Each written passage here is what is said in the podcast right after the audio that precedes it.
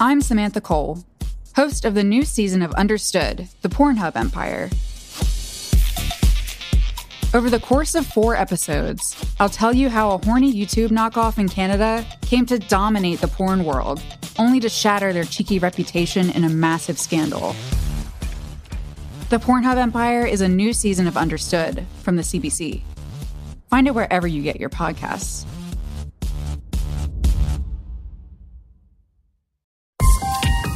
This is a CBC podcast. Hi, I'm Jody Martinson.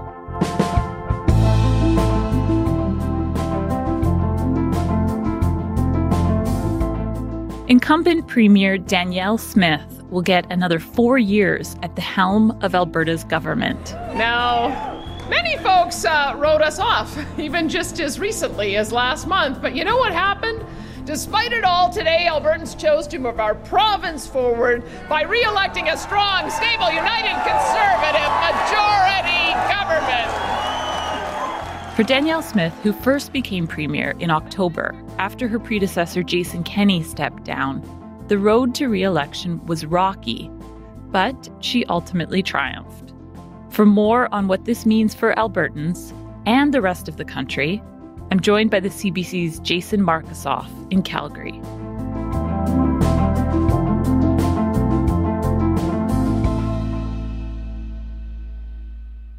Hi, Jason. Hi, Jody. Okay, so before we get into the results, it was kind of a weird night because those results were coming in really slowly at first.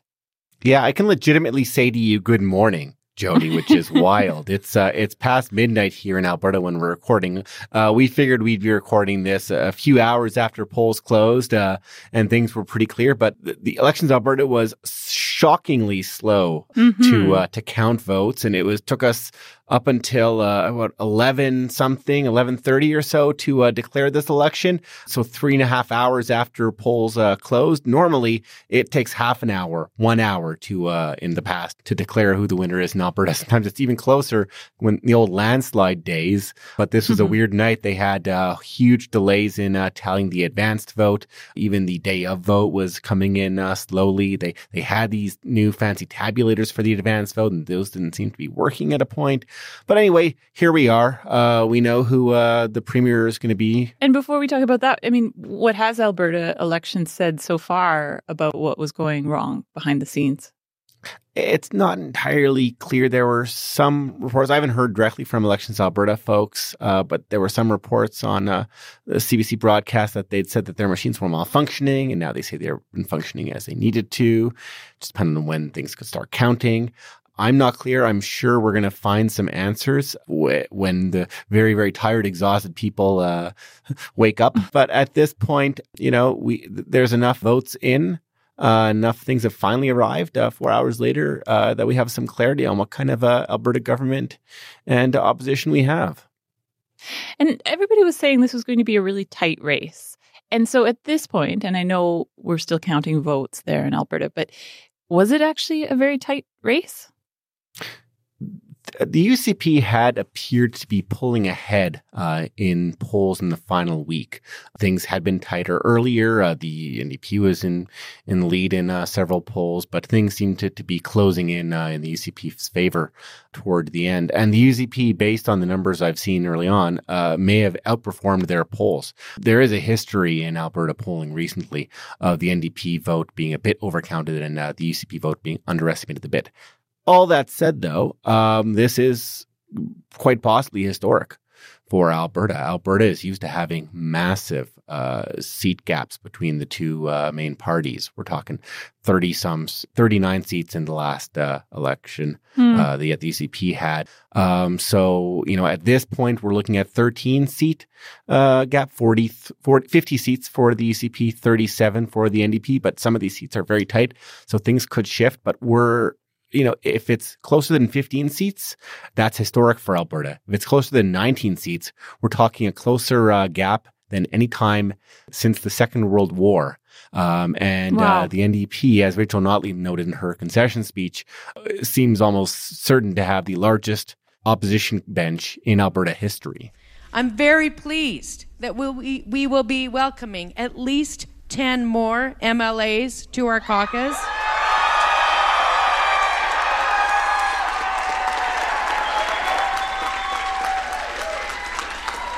Who will form part of the largest official opposition this province has ever seen in its history.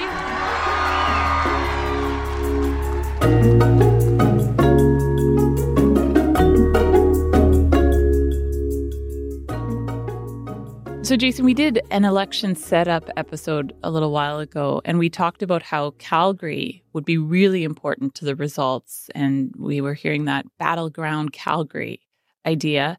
And you guys talk there about the three legged stool, uh, the idea that you need some combo of Calgary, Edmonton, and rural areas to win. So, how did Calgary vote from what we know so far? So, Calgary seems like it's going to go half NDP. Uh, maybe 13 or give or take uh, of the 26 seats uh, in Calgary will go uh, orange uh, from the looks of it at this hour. Um, but that's not enough. Uh, it's not mm. even enough to win close uh, because, yes, there is this three legged stool that we talk about where Edmonton is one leg of the stool and the NDP control Edmonton. And uh, mm-hmm. uh, rural and small town Alberta is the other leg, and the UCP controls that. So uh, Calgary, uh, which can go back and forth in the last few elections, was in NDP control when they won eight years ago. They lost almost all the seats they had uh, last time. So Calgary is the volatile thing. But the issue with that is that not all legs of that stool are of equal size. Uh. Um, the the there are more seats in small towns and small cities and rural areas in Alberta, and the UCP stayed true to those uh, to that strength, and they seem like you know if you look at a map, a riding map of the uh, of Alberta, the whole province, uh, you, got to squint to see much of the orange. Um, it seems like the uh, the the, uh, the UCP may only lose one seat in uh, the Rocky Mountain towns of Banff, Kananaskis riding. Mm. Um, whereas uh, the the rest of their uh, their rural stronghold, small town stronghold, even in the neighborhoods around Edmonton, stayed true. Um, so the NDP we knew going into this needed to do not just take half of Calgary, but win it resoundingly. Um, and that does not seem to be in the case uh, in this point. Um, the suburbs, especially the southern suburbs of uh, Calgary, uh, uh, stayed blue. And I think it's fair to say that at the beginning of this campaign, there were some real questions about the baggage that Smith carried into this race. What what baggage did she come with when this election campaign began? All leaders, all politicians have baggage of their own. I think Danielle Smith seemed uh, unique in that she had a baggage carousel. um, she it, it's it's wild uh, the things that she has said um, that she has tried to shrug off. Um, the NDP had several uh, instances uh, in the last couple years of hmm. Danielle Smith talking openly about uh, the benefits of making people pay for their doctors, having more user pay and privatization uh, within the healthcare system. Those were things she said before she made this return to politics uh, uh, last year to uh, become UCP uh, leader to take over for Jason Kenney. What if instead of paying for that 100% with the government paying it directly, what if they deposited the money in your health spending account and you paid your doctor out of your health spending account when you visited. They give you a nice little debit card. It would have your name and face on one side, like a driver's license, and then you'd swipe it and $37 would come out of your account. Government has during her broadcasting career uh, at, in COVID, uh, she questioned science. She uh, touted uh, some very questionable um, COVID treatments, uh, was unsure about vaccines, and uh, said in tape that was unearthed during the campaign that the rise of Hitler uh, mm. The way that Hitler rose could be perhaps seen in the way that Canadians and Albertans were embracing vaccination. So many people say that they would not have succumbed to the charms of a tyrant, somebody telling them that they have all the answers. And he said, I guarantee you would. And that's the test here is we've seen it. We have 75% of the public who say, not only hit me, but hit me harder and uh, keep me away from those dirty unvaxxed what are we becoming? What That's are we becoming? Jeez. Um, some pretty pretty wild stuff. And then there's also uh, the the innuendo or in the controversy around potential accusations of judicial interference. And Mhm. in the middle of this campaign, on the night of the only debate, oh my goodness, this happened only in Alberta. Um, the ethics commissioner came out with a report into uh, some allegations of judicial interference uh, by Danielle Smith and found that uh, the same day uh, that she had a conversation with a very controversial pastor who'd been charged criminally and is now convicted, that same day she actually phoned her justice minister and asked him what could be done about uh, this uh, fellow's case. And Wow. uh, ethics commissioner Margaret Marguerite Trussler uh, called that a threat to democracy. Uh, that's, Mm. that's her quote, a threat to democracy, and found her in breach of the Conflicts of Interest Act on Uh, the day of the debate. on the day of the debate. Uh, yeah, it was uh, like you know that's an exciting day uh, to start with, and then this drops uh, drops that morning. Um, Yeah. And this was all mid campaign. So all these controversies that Danielle Smith had, um, P- and polls showed earlier on uh, this year and uh, last year that they seemed uh, poised for oppo- the opposition benches. They seemed poised to let the government flip back to the NDP. But Danielle Smith and her team have worked really hard to present a new version of her. Well, and, and you have this great anecdote about a sign that they actually had taped up in some of the UCP offices that really speaks to trying to rein her in and keep her on message. Yeah, the communications director, uh, Jonah Mozeson, I was in his office in the winter, and uh, I noticed this sign in his uh, back of his desk. And he said he printed it out for all his uh, staff, all other uh, ministerial aides uh, in communications. It said, "Will this help us get elected in Calgary Peigan?" Calgary Hmm. Peigan is a southeast uh, Calgary riding that, to this uh, this official's uh, reckoning, was the red line seat, the seat that if they lost that, they lost the government. Um, so the idea of this, the thinking behind this for Danielle Smith, for her team, for other ministers' teams is let's think about what that suburban Calgarian, that moderate, um, you know, maybe a little bit fiscally conservative, but not socially conservative, uh, and pro-vaccine Calgarian will think. And we have to uh, tailor every single thing we do and every single, single thing we say to that voter's wishes. And Danielle Smith has not talked about private user pay for for healthcare. Has not talked much, at least publicly, about amnesty for uh, for the co- people prosecuted under COVID uh, rules. You know, said stop talking about wanting to uh, pull Alberta out of the Canadian pension plan and make it an Alberta only uh, pension plan. This very strange uh, and risk fraught gambit. Uh, she spent heavily on healthcare despite her fiscal conservative uh, back background. She uh, talked, you know, just about taxes, grow the economy, support public health care now. And, uh, you know, she even promised right before the election $330 million of provincial funds to help Calgary build its and complete its Calgary Flames Arena project. And thanks to that provincial contribution, combined with the significant commitments from the city, from CSEC, and from the Stampede, I'm here to report to you all with great excitement that we did get the Calgary Arena deal done. Calgary will be home to one of the greatest arena and event centers in all of North America, igniting esports, entertainment, and uh, the sort of thing that uh, uh, the fiscal hawk type of Danielle Smith uh, would have never done. Um, but this was somebody thinking, what will help me get elected in Calgary Peigan? And sure enough, Calgary Peigan bet, went by a couple thousand votes to the United Conservative Party.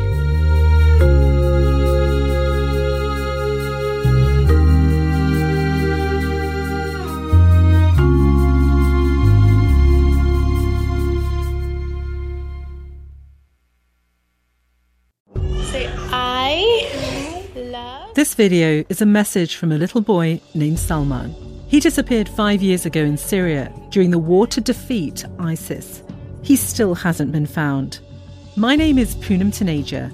I'm traveling to Syria to find out what happened to Salman and the thousands of children like him lost in one of the most dangerous places on earth. From BBC Sounds and CBC Podcasts, Bloodlines. Listen wherever you get your podcasts. And I guess to understand what happened tonight, we also need to talk about Jason Kenney. And so that's the province's former leader who stepped down midterm. And he really laid the foundation by uniting the right in Alberta. And it seemed for a moment that that could come undone during Smith's campaign. So, how much of a debt do you think she owes to the work that Jason Kenney did? I mean, I guess she owes two uh, two debts of gratitude to Jason Kenney. On one hand, it's uh, the fact that he mishandled the uh, the COVID pandemic so much that it cost him his job and Sure. his party turfed him. Um, but the other one is uh, that this is a very strong coalition. This was this very canny thing that Jason Kenney, one of the craftiest um, political maneuverers tr- traditionally um, in uh, in Canadian history, uh, did in creating this uh, force.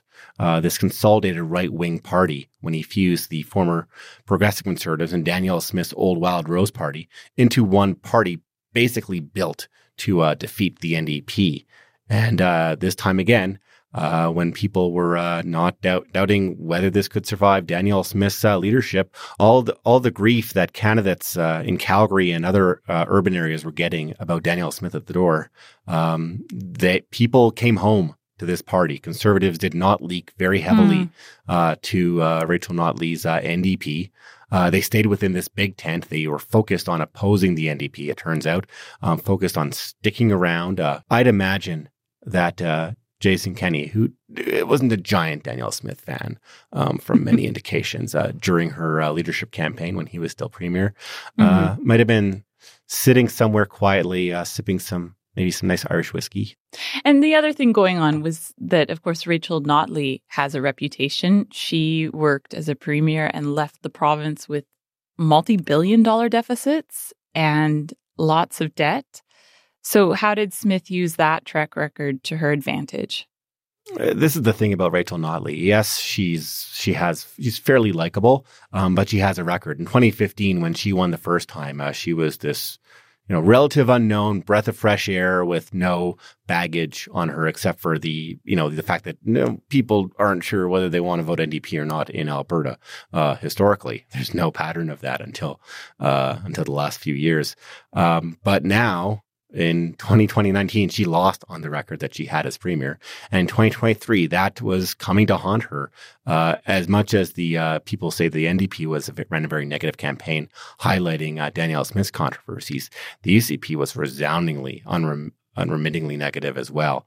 Um, So often talking about Rachel Notley and the NDP's time. Time as premier, uh, when the not only were there high deficits and high debt load uh, the province was accumulating, but also um, um, recession. Um, oil prices were very low, so you know there will be a lot of people arguing, uh, including Rachel Notley, that uh, that was not their fault. That was an economic situation out of her control. Um, but she also raised income taxes and uh, corporate taxes at the time and the, in the carbon tax. Um, so those tended to paint a big target on uh, and a big pin of blame on uh, least back, and people did not uh, did not forget that. It seemed.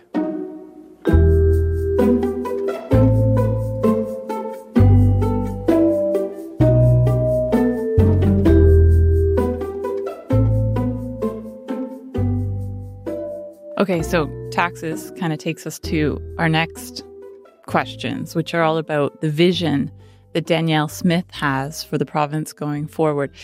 What is she going to get to work on right away? So her big promises are to cut uh, the personal income tax, uh, create a new bracket of only eight percent, down from the uh, base rate of ten percent.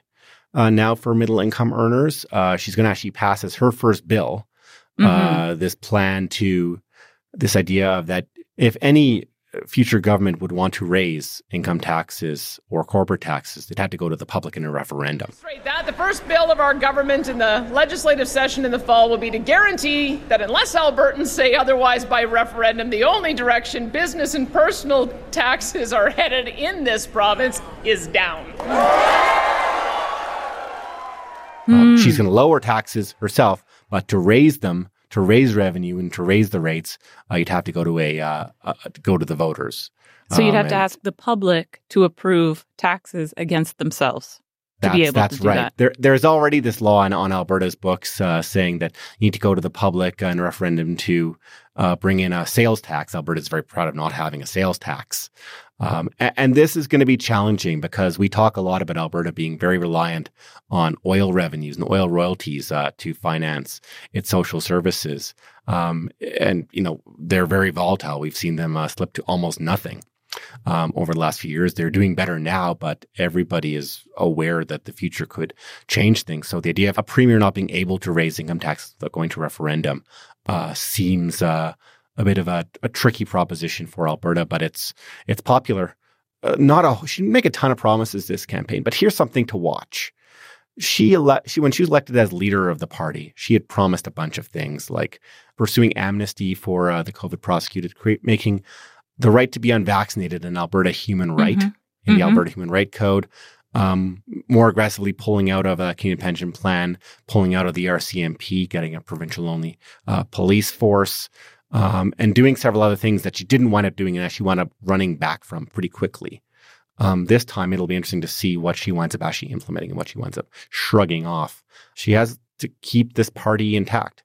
Um, there's a hardcore right wing base still within this party. Uh, there's this insurgent group, Take Back Alberta, that drew a lot of attention uh, in the last while that seems to want to uh, really hold her to being this uh, very uh, populist, firm, hardline libertarian. And they're going to want, they, they, could turn on her like they turned on Jason Kenney. Uh, so her leadership may not be totally firm. Hmm. Alberta conservatives have this really wild history of turfing their leaders in the middle of their middle of their term. Ralph Klein Ed Stelmach, Alison Redford, Jason Kenney, all the last premiers that won elections, uh, mm-hmm. they did mm-hmm. not last to uh, to survive another term.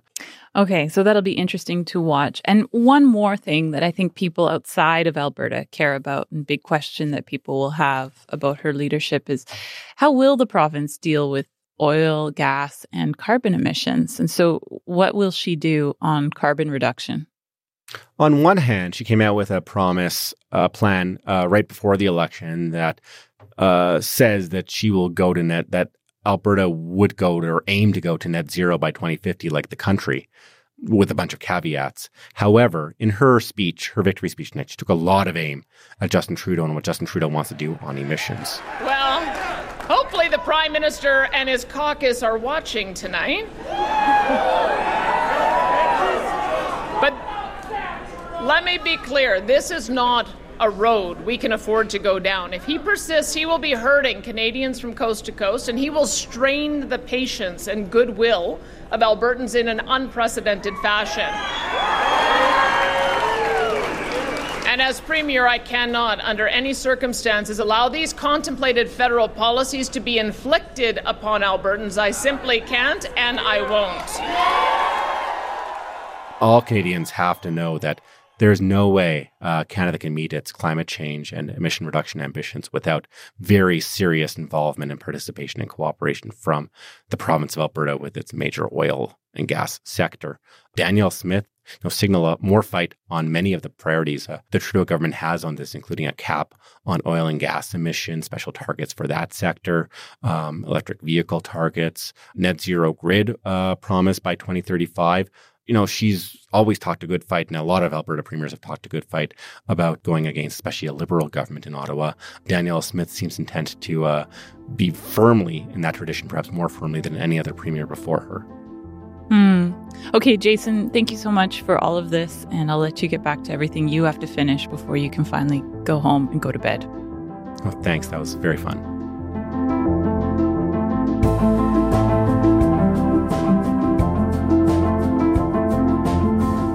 Right, that's all for today. I'm Jody Martinson. Thank you for listening to Front Burner.